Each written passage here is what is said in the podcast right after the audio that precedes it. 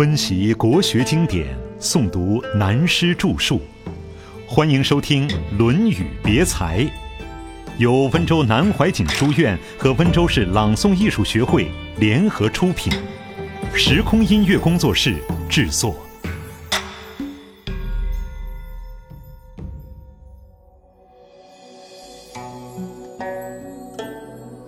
伊乐也的对话。颜渊记录事，子曰：“何各言而至？”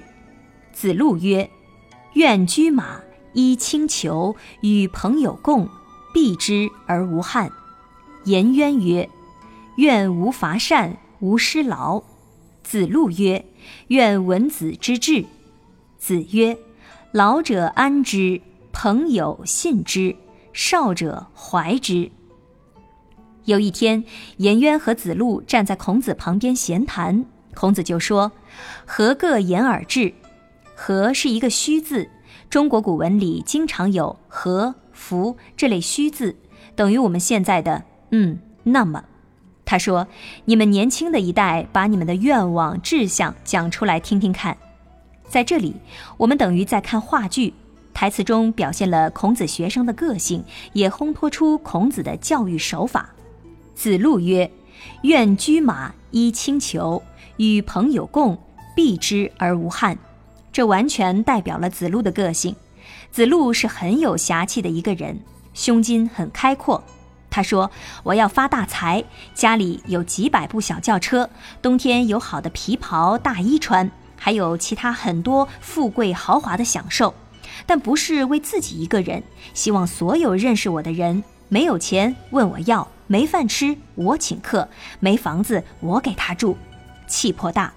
唐代诗人杜甫也有两句名诗说：“安得广厦千万间，大庇天下寒士俱欢颜。”就是子路这个志愿的翻版。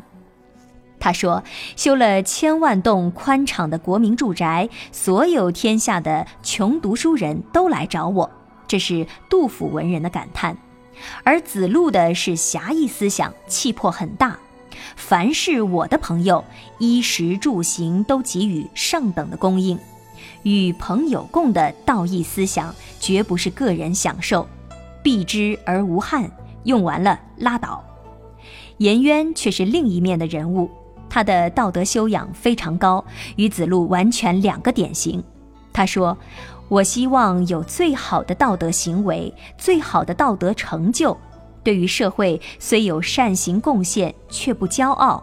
伐善的伐就是夸耀，无伐善，有了好的表现，可是并不宣传。无失劳，自己认为劳苦的事情不交给别人。失劳的意思，我主张这样解释：在上面也提到过，圣贤与英雄的分野，英雄能够征服天下。不能克服自己，圣贤不想征服天下，只想征服自己，所以圣贤比英雄还要难。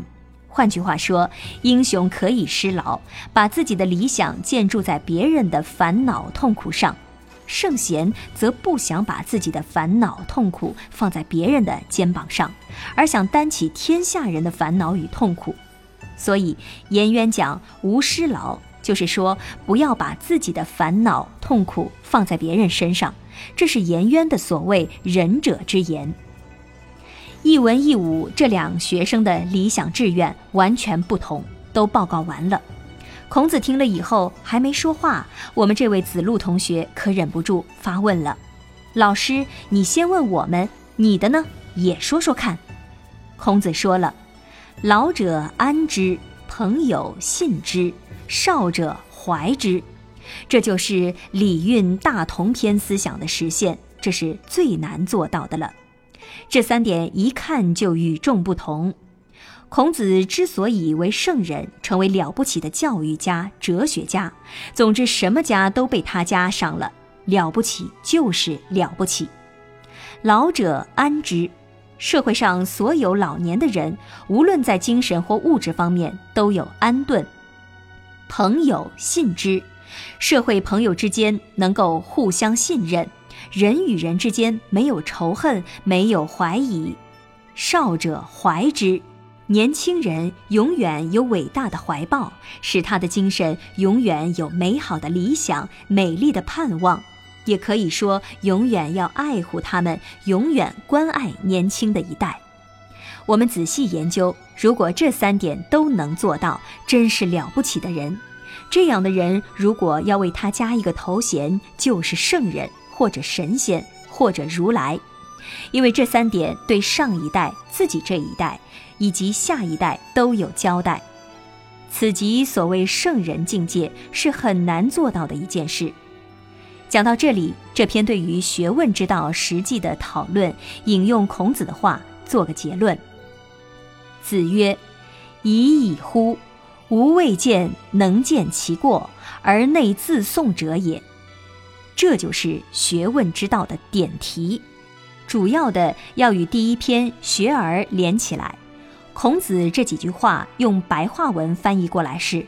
算了吧，我从来没有看到过一个人能随时检讨自己的过错，而且在检讨过错以后还能在内心自我审判。怎样受审判呢？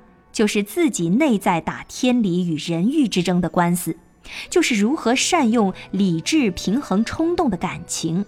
这是学问的基本，也是中国文化儒家情操的中心，也是我们每一个人随时会碰到而无法避免的事。例如，吸烟的人戒烟非常难，看见了烟，理智告诉自己要戒，然而手下意识会伸出去取烟。其实人生随时随地都是如此，每个人都有理智，都很清醒，有的是不愿做。但欲望一起就压不下去，理智始终克服不了情欲，所以孔子儒家的学问重点在于内诵和自省，自己在肚子里审查一番。孔子在这里就讲到，他从来没有看过一个人可以随时自己反省、随时检讨自己、责备自己的，这是特别提出孔子讲做学问的重点所在。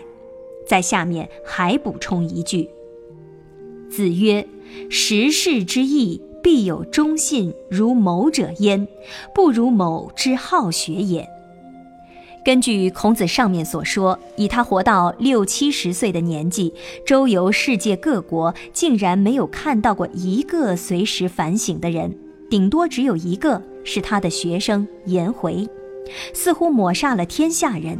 但是孔子并没有那么偏激的思想，时事之义，等于我们说在三家村里，古代的义等于现代的邻或礼，汉唐以后义的观念又不同了，相当于现代的县。如果把汉唐以后的义的观念拿来看春秋战国时的义，那就错了，这是研究学识上要小心的地方。所以他接着补充说。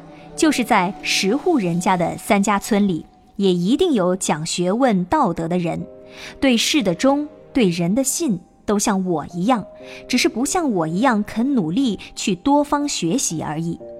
孔子认为，许多人有天才，但没有加上学识的培养，因此不能成就。就道德心理而言，问题也是一样。任何人都有道德的基本因素，只是因为没有学养，不知道把这种道德心理的基本因素培养出来。要使这种心理上善良的本质见之于行为，就必须加上学问的陶冶。